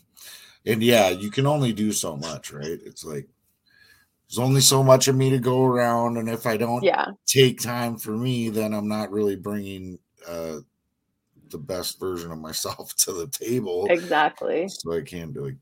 yeah Yeah. Like Right, nobody I think I might have to get a bell now. I love the bell. Every time you do it, my brain is like, "Yay!" Yes, dude, it's true. gonna have to get a bell. When I first came on uh, to start helping with the show, I was like completely felt lost and out of the loop when you were sitting well, now we Oh. have new stuff to throw in there. So next week when Ashley's back, we're gonna be throwing peace signs and touching our noses, and she's gonna be lost. She will. She'll be Unless like, I don't she- get it. unless she watches. She needs. We need to give her the heads up to watch this episode. Watch, she's about to she's about to comment. Watch, she'll be like, I'm watching. I'm here. I I feel like if she was here, she would have already been in the comments. though. Yeah, I she feel like she's would've. probably taking a nap since she doesn't feel well. Right. But she's gonna be out of the loop if she doesn't. Oh, we're we're the only viewers. It's Recovery Revolution Facebook and the Well, YouTube. I've I've found that it's not always accurate on the number count either, because Elsie and I have done some experiments, and I don't think that the viewer numbers are accurate. But the Oh. majority of people watch after we're not live as well. Hence why my phone blew up last week after Hi, Tanya. Tanya's. Hey. Man, so I guess nobody wants a shirt. I I'll have to not. give it away next time. Or think up a cool idea for like a way to do to give it away next time, Brett. I, I'm the worst at coming up with ideas of how to do giveaways. JR usually handles the giveaway side of things. He's the mastermind. But he's probably like windsurfing or doing yoga or something cool. Doing in yoga in a tree. Yeah. Yeah. Didn't he ask like a question and had people answering it in the chat or something? Oh yeah, he's time? come up with all kinds of creative ways to give stuff away. Weird. He's he's just a good idea maker guy. Good idea maker. Yeah, he's a real idea guy. That's his that's his official title now. I'm like, dude, I've been up since like 4:30. Don't judge me. I like your I like your suggestion for name. Yeah. I love idea maker.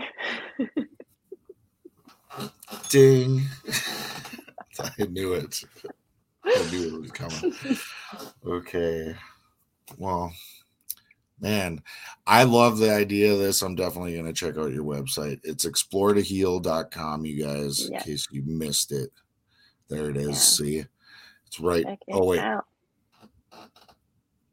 it's over there. Off. Dude, it's horrible. It's backwards every time I want to do Oh. that. I'm like, oh, yeah. Yeah, I'm All like, right, here I- here's my trick that You I've did it. figured out She to, got it. to to point better. I'm gonna I'll let you in on. I think of I I look at my screen and I I remember how my room is laid out where I'm recording and I remember that the sign's over here, so I know how to point that way if I want to go that way and I'm Like my window's over here. uh-huh, Mm. My uh-huh, mirror is gotta- over here. mhm, mhm, mhm. Wow, you're smart. Also, fun. explore to heal on Instagram. Ah. Yeah. With this with my Instagram, I've uh started to use it as a um I call it the anxious avoidant interpreter. Are you guys familiar with uh, attachment styles? Mhm. Oh, that's uh, attachment style. That's my jam.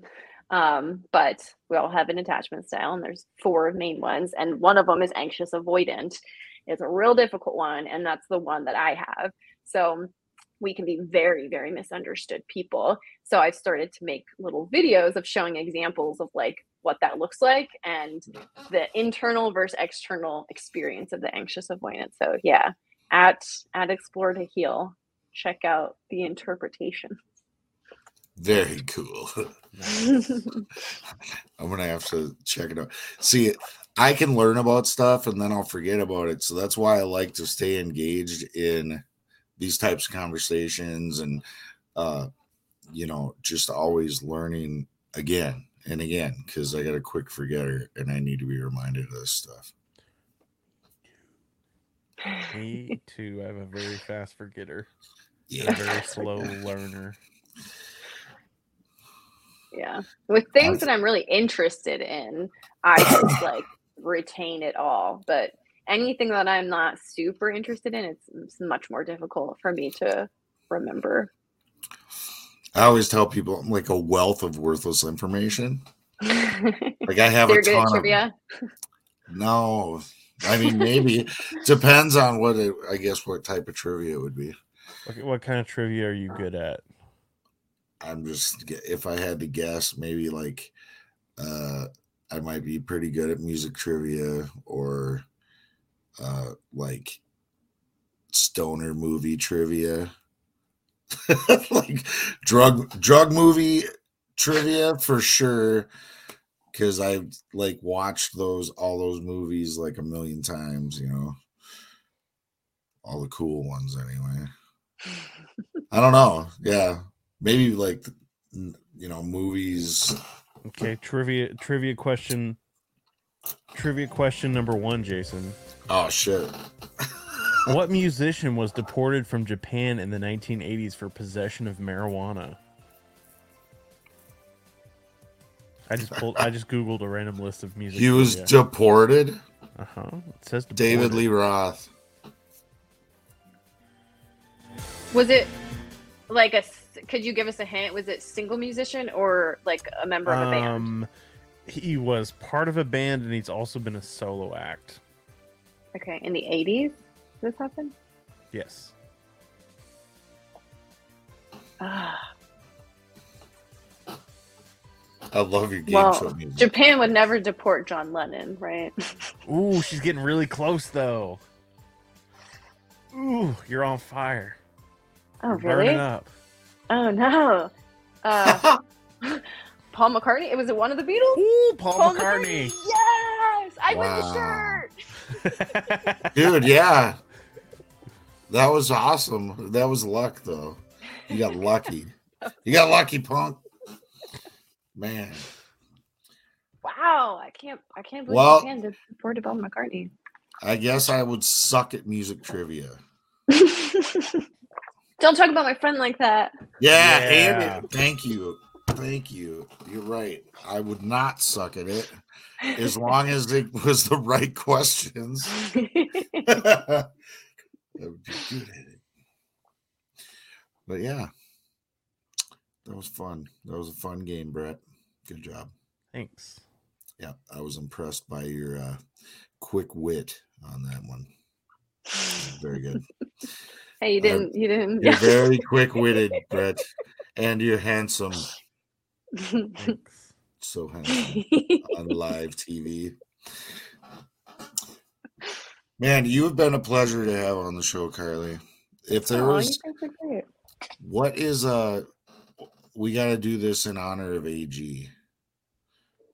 She always asks, like, if there's one thing that you could say to somebody out there listening right now, what would it be, or something like that? Isn't that what she says? that was beautiful. Yeah, that good. Uh, I think, I think good job with the meant. question thinking, idea thinking, idea maker. Good, good job. Yeah. Yeah, you're an idea maker, Jason. I am. Don't tell um, anyone.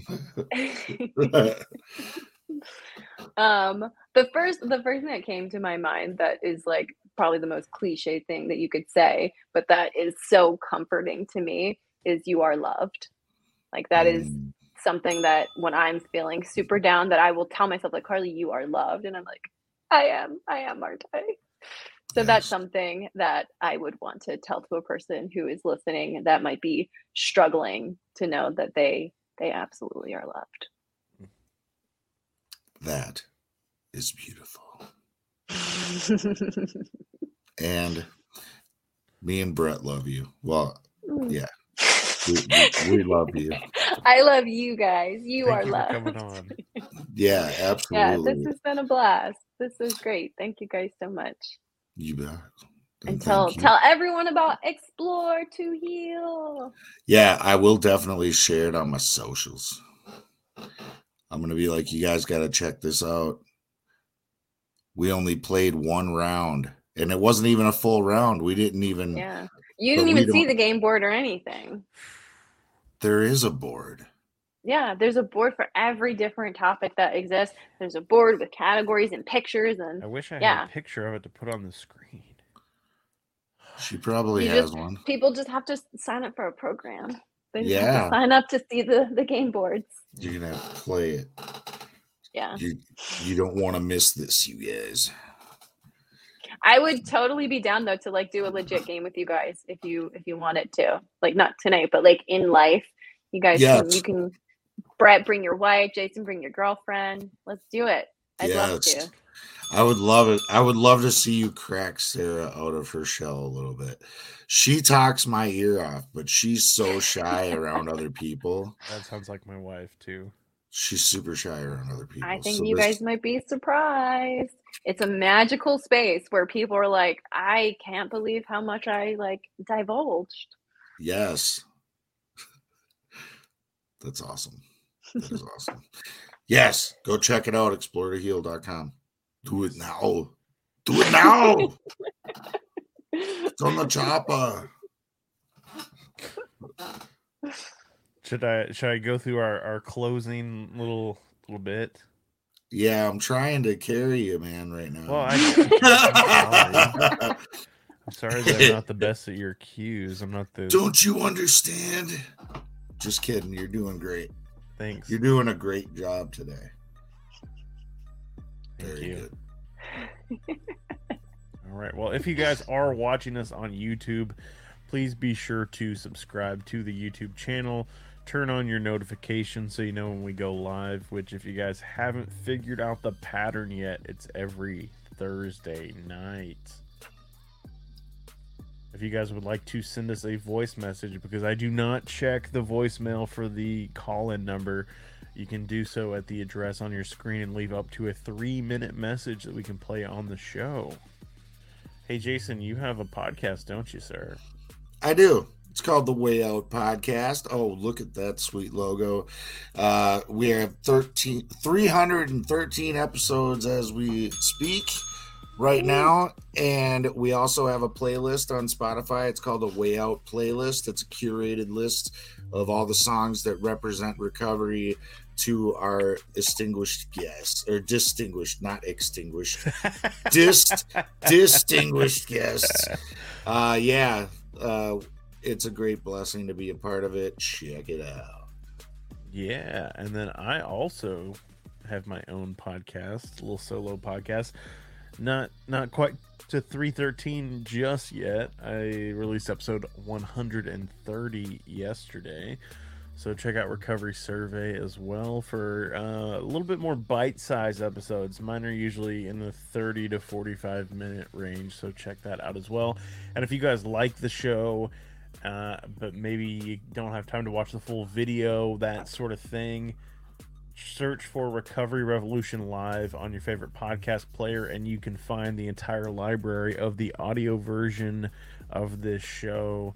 We've been doing this for just a little over a year, so there's uh, 54, 55 episodes. I'm not sure of the exact number available, so be sure to check that out. And uh, remember, guys, uh, oh, I guess I, I, I messed that up. See, I'm just messing everything up Your sign off.